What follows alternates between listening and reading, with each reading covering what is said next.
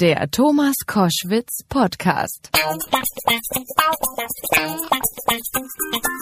Koschwitz zum Wochenende jetzt mit dem Unternehmer Salia Kahawatte. Äh, vielleicht kennen Sie seine Lebensgeschichte und zwar aus einem großartigen Film Mein Blind Date mit dem Leben, der 2017 in die Kinos kam.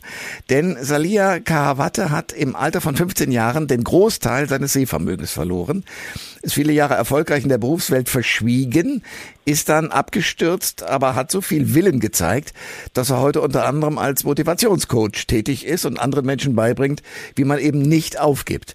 Herr Karawatte, schönen guten Tag. Ja, schön, dass ich dabei sein kann, Herr Koschwitz. Vielen Dank. Wir sprechen miteinander, weil Sie aktuell das Vorwort zu einem neuen Buch von Rainer Zietelmann, der auch schon häufiger Gast bei uns bei Koschwitz zum Wochenende war, geschrieben haben, nämlich Ich will, was wir von erfolgreichen Menschen mit Behinderung lernen können. Darin bezeichnen Sie äh, das Buch als eine Fundgrube menschlicher Diamanten. Was meinen Sie damit? ja, also ich, wir alle wissen ja, dass wenn ein Diamant entsteht, das, also, beziehungsweise ein Diamant ist ja eigentlich ein, wenn man es wenn chemisch betrachtet, ein gewöhnliches Stück Kohlenstoff, der erst unter erheblichem Druck äh, diese, diese Dichte eines Diamanten erreicht und dann noch einen richtigen Schliff braucht, damit es am Ende auch ein Diamant wird, der es an eine, an eine Brillantenkette schafft. Und ich finde, dieses Buch ist genau das ein, eine Fundgrube menschlicher Diamanten, die sehr viel, also diese Menschen haben alle sehr viel Druck ausgehalten und haben auch noch den richtigen Schliff zugelassen, bis sie am Ende ihre Strahlkraft erlangten.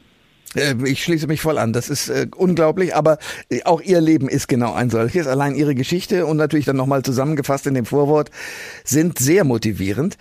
Wie lernt man oder kann man es denn überhaupt lernen, diese unglaublich hohe Schwelle der Frustrationstoleranz zu erreichen? Und was können wir noch von erfolgreichen Menschen mit Behinderung lernen? Ich sage heute, dass eine Behinderung trotzdem auch Befähigung mit sich bringt. Das ist, das möchte ich einmal nur vorweg schicken. Und man kann natürlich ein Leben äh, für seine Behinderung leben oder ein Leben mit seiner Behinderung. Und wenn man sich für das Zweite entscheidet, dann lernt man plötzlich, dass es hinter der Behinderung auch noch Fähigkeiten und Potenziale und Stärken gibt. Und wenn man sich darauf konzentriert und nicht defizitorientiert denkt, dann geht es plötzlich weiter. Und das gilt auch für gesunde Menschen, die vielleicht auch so ihr, ihr Päckchen zu tragen haben, weil sie eine schlechte Kindheit hatten. Oder, oder, oder. Wir alle erleben jeden Tag irgendwas, was uns nicht gefällt und was uns irgendwie, sag ich mal, äh, hin und wieder mal einen, Strich durch die Rechnung macht in unserem Verhalten. Aber wenn wir das ablegen und einfach uns auf das konzentrieren, was wir wollen und auf unsere Ziele, dann ist es einfacher.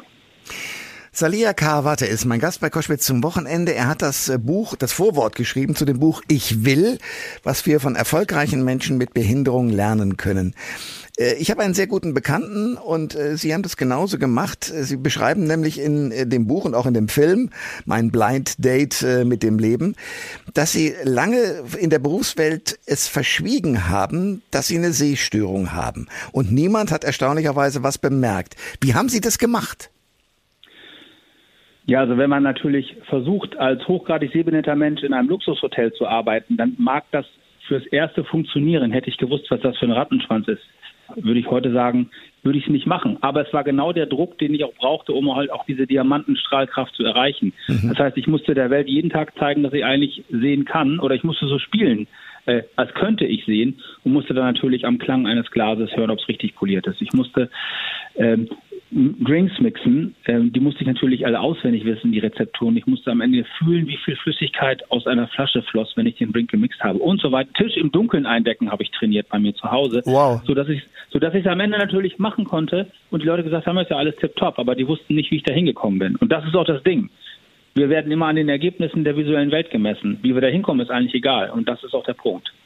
Ja, aber das Faszinierende ist doch auch, also ich sehe Sie als Oberkellner äh, schick angezogen, da elegant durch die Tische streifen. Das heißt mit anderen Worten, so die Wege und all das, was dazugehört, um an den Tisch auch zu kommen, das haben Sie irgendwie noch schematisch wahrgenommen oder wie ging das? Ja, also das muss man natürlich eintrainieren und äh, das muss man, äh, man muss eine Stunde vorher, bevor die Gäste da sind, im Restaurant da sein, äh, sich alles einüben, wo alles liegt, auch die Bestecke greifen, die Gläser und so weiter und so fort. Auch an der Bar. Ich musste immer eine Stunde eher da sein, mir alles, quasi alles hinrichten, weil ein Sehender tritt hinter die Theke und sagt, da ist der Whisky, da ist das, da ist das.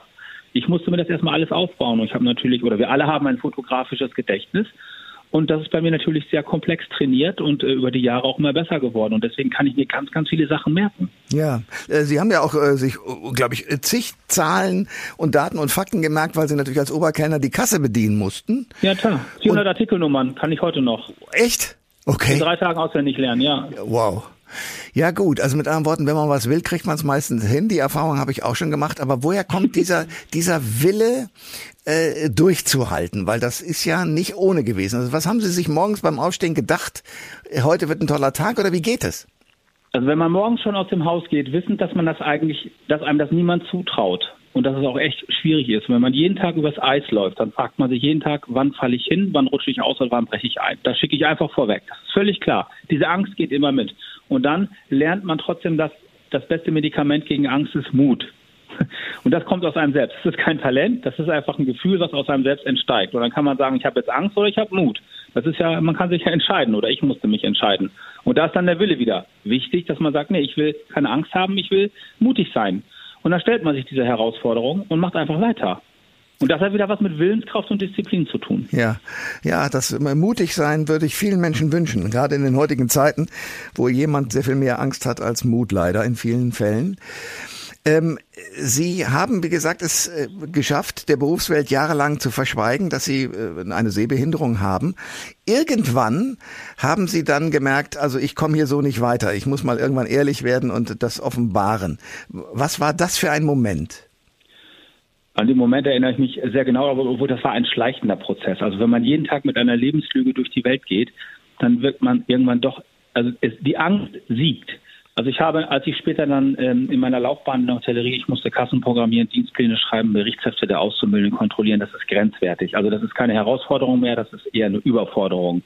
Und am Ende kriegt man dann es doch mit der Angst zu tun, auch ich. Und dann habe hab ich angefangen, mich zu betäuben. Alkohol, Drogen, Medikamente. Und das wurde immer mehr. Und am Ende bin ich unter dieser Lebenslüge, unter, unter diesem Druck der Sucht auch dann zusammengebrochen. Und dann wusste ich, ich kann nicht mehr, ich muss aufhören. Und dann musste ich eine neue Richtung wählen. Und auch das ist nicht einfach gewesen. Das glaube ich sofort. Was, was hat sie da rausgezogen? Sie sich an den eigenen Haaren. Aber die Frage ist eben wie. Ja, also nach sechs Suizidversuchen und ein Jahr geschlossener Psychiatrie äh, war ich dann so ein bisschen innerlich geläutert und habe gemerkt, also das wird, also dieser Versuch hat nicht geklappt. Meerschweinchen kann nicht fliegen. Zu dieser Erkenntnis bin ich dann gekommen, um das mal ein bisschen platt zu sagen. Und dann habe ich mir, also ich habe damals in der geschlossenen Psychiatrie gelernt, dass ich mein Selbstbild ändern muss. Das heißt, ich habe meine Behinderung gelernt anzunehmen und habe damals schon beschlossen, offen damit umzugehen. Aber auch, ich habe versucht, einen konstruktiveren Weg da, äh, zu beschreiten oder einen konstruktiveren Umgang damit mal einzustudieren.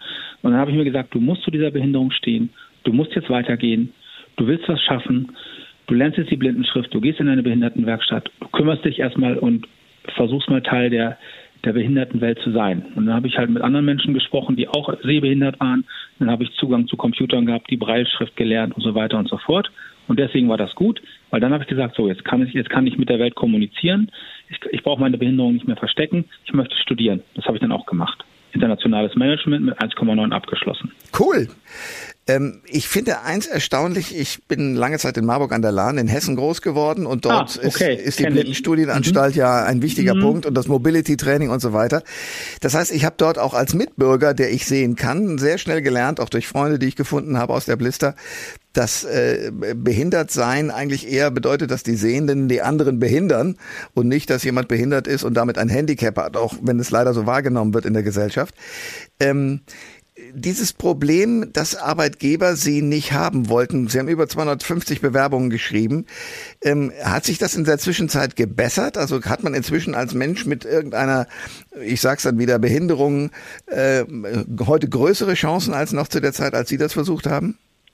Also nach meinem Abitur, das war in den 80er Jahren, da hatte ich damals erhebliche Zugangsbarrieren zum ersten Arbeitsmarkt und habe es deswegen verschwiegen dann dachte ich, dass ich nach 15 Jahren Berufserfahrung, einer abgeschlossenen, einer abgeschlossenen Ausbildung und noch einem internationalen Managementstudium, dass es dann vielleicht leichter würde. Wurde es aber nicht. Ha. Also damals, also nach dem Studium, meine Behinderung offengelegt und habe wieder 250 Absagen bekommen. Also das war heftig. Also ich wurde wieder nur auf das ähm, beschränkt oder auf das reduziert, was ich nicht kann. Ich kann nicht sehen, ich bin behindert. Ich hätte mir einfach nur mal gewünscht, dass jemand sagt, Mensch, der kann sich aber selbst motivieren. Der Ja, hat eben. Wille, der hat Disziplin, der ist innovativ. Genau das, was ein Unternehmen heutzutage braucht. Mitarbeiter, die vorangehen, die auch mal bis ans Limit gehen, mal, mal neue Wege denken. Das war, das wurde nicht gesehen. Ich passte nicht ins Schema, also wurde ich aussortiert. Und genau deswegen arbeite ich heute für große Unternehmen, stehe auf der Bühne, erzähle den Leuten was über Motivation, über Mindset, über Resilienz und, und Tod und Teufel. Also es ist eigentlich völlig bizarr, dass ich erst abgelehnt wurde und heute vor Großkonzernen spreche auf der ganzen Welt, äh, wie man sich selbst motiviert, wie man Willenskraft findet und äh, was das Geheimnis der Disziplin ist. Also genau das, äh, was man von mir lernen kann, dafür werde ich heute eingekauft. Oder mein Team. Ja. Ja. Was ich faszinierend finde, ist, dass Personalmanager, die also äh, dafür sorgen, dass eine Firma mit guten Mitarbeiterinnen und Mitarbeitern äh, versorgt wird, dass die immer auf Zeugnisse gucken und auch auf, auf Dinge, wie Sie sie gerade beschrieben haben, statt sich anzuschauen, wie der Lebenslauf eines Menschen ist. Weil wenn Sie mir erzählt hätten, äh, ich kann das, ich kann das auswendig lernen und so weiter, ich hätte gesagt, ja, kommen Sie sofort her. Das ist ja hoch motiviert, großartig. Warum ist das so? Also warum sind, warum sind Personaler offenbar an dieser Stelle selber behindert und begrenzt? ich möchte jetzt nichts gegen Personaler sagen, die machen ja auch nur ihre Arbeit. Aber ich glaube, wir müssen uns wirklich mal an die eigene Nase fassen und uns in Zeiten von Personalmangel und, und so weiter und so fort mal überlegen, ob wir vielleicht einen anderen Umgang mit Menschen, die eine Behinderung äh, haben, pflegen. Äh, das, ich denke, das wird höchste Zeit und wir, es bringt auch nichts, wenn man ganz nach nur ähm, soziale Sachen erzählt und irgendwelche Gesetze erlässt. Es, es braucht einfach mal Menschen, die auch mal handeln. Also in meinem Unternehmen hier haben 50 Prozent einen Behindertenausweis. Und das ist hier gar kein Problem, dass jemand eine Behinderung hat. Die sind hier willkommen und die machen ihre Arbeit und werden von allen geschätzt. Und auch unsere Kunden kaufen ja bei uns ein, wissend, dass hier Menschen mit Behinderung arbeiten. Aber es stört keinen. Salia Karawatte ist mein Gast bei Koschwitz zum Wochenende. In dem Buch Ich will von Rainer Zietelmann, Sie haben das Vorwort geschrieben, werden 20 Menschen mit Behinderung porträtiert. Welche sind dabei und wer hat Sie am meisten beeindruckt von denen? Also ich habe, soll ich jetzt alle 20 Namen auf? Nein, nein, nein, nein, sondern nur sozusagen, äh, also oder vielleicht auch nur den, den einen oder die eine, die Sie am meisten beeindruckt hat. Ich, also ich, unter uns, ich finde die alle cool. Also Ja. ich, ich, ich kann mir nicht und sagen, ich finde den Hornisten ohne Arme besser oder die Steiferfinderin also, oder Van Gogh. Das halte ich also nur unter uns. Ich weiß nicht auch nicht, was ich jetzt sagen soll. Ich finde die alle gut. Wenn ich das nicht gut gefunden hätte, hätte ich gar kein Vorwort dazu geschrieben. Ja. Also unter uns. Herr Zittelmann wollte mich eigentlich auch porträtieren, ganz normal. Und dann hat er irgendwann zu mir gesagt, ich würde Sie lieber gerne, ich würde es schöner finden, wenn Sie das Vorwort schreiben und sich dann selbst vorstellen. Nur unter uns. Da, so, so ist das ganze Ding entstanden. Eigentlich wollte er nur mein Buch lesen und das dann auch, dann wäre ich halt Nummer 21 geworden. Ich verstehe. Ja, sehr gut, weil ähm, ja diese Menschen ja in der Tat spannend sind. Also Van Gogh wird eben auch porträtiert und andere Menschen, denen es sozusagen viel gelungen ist, obwohl sie bestimmte Behinderungen hatten oder Beethoven ja auch. Ähm, Stephen Hawking, das sind alles grandiose Menschen, die einfach mal weitergedacht haben und sich halt, oder dieser eine blinde Mensch, der da die Welt schon erkundet hat und was, also, oder Andrea Bocelli Ja. und Ray Charles und Ja. äh, Stevie Wonder und äh, also äh, der, der, dieser Klieser, dieser Blind, dieser, dieser, dieser Arme, dieser Hornist ohne Arme, alles grandiose Menschen, die einfach mal genau das gemacht haben, was ich vorhin eingangs schon gesagt habe. Die haben sich nicht durch ihre Behinderung behindern lassen, sondern haben sich gefragt, was, welche Befähigungen stecken hinter meiner Behinderung und darauf haben sie sich konzentriert. Jetzt sind Sie Motivationscoach und nehmen wir an, ich käme jetzt zu Ihnen und Sie würden von mir die Frage kriegen, okay, ich, ich, ich scheitere manchmal, manche Dinge funktionieren nicht.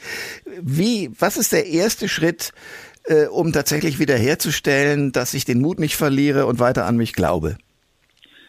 Also wenn ich, wenn Sie zu, wenn ein Mensch zu mir kommt und sagt, ich habe hier, ich stecke in einer in einer persönlichen Krise und äh, können Sie mir helfen? Sage ich ja, das, das, das mit Sicherheit. Also Krise, das, das kann ich so ein bisschen. Äh, aber da sage ich als allererstes, wo stehen Sie denn gerade im Leben? Also als allererstes höre ich mir das an. Also ich lasse die Leute erstmal erzählen und nicht äh, Chaka und äh, schneller, höher, weiter, sondern erstmal Ja. nichts gegen andere Motivationstrainer. Ähm, ich höre erstmal zu. Sag, wo stehst du gerade im Leben? Was ist dein Problem? Was hat denn dazu geführt, dass du dich jetzt so schlecht fühlst? Und wo möchtest du jetzt hin? So, und dann muss man überlegen, wie, wie können wir das zusammen machen oder welche Tools kann ich dir an die Hand geben, dass du irgendwann aus eigener Kraft dein Ziel erreichst, weil ich möchte mich ja schnellstmöglich arbeitslos machen. Ich bin ja kein Therapeut, ich trage auch niemanden auf meinen Schultern durchs Leben, sondern ich möchte den Menschen helfen, sich selbst zu helfen, mit eigenen Tools, die sie selbst bauen, die bei ihnen bleiben, mit dem Ziel, dass sie selbstständig weitergehen und erfolgreich sind. Das bringe ich diesen Menschen bei und das können sie konkret von mir lernen, aber dafür brauche ich ein bisschen Zeit, zuhören, verstehen, sprechen. Das sagt Salia Kahawatte, der jetzt das Vorwort geschrieben hat zu einem Buch, was ich wirklich ans Herz legen möchte, nämlich Ich will. Rainer Zietelmann hat äh, viele Geschichten zusammengefasst und eben äh, Salia Kahawatte hat das Vorwort geschrieben, Ich will, was wir von erfolgreichen Menschen mit Behinderung lernen können. Ich danke sehr für das Gespräch. Herr Koschwitz, vielen Dank, dass ich dabei sein durfte. Alle Informationen zur Sendung gibt es online auf thomas-koschwitz.de.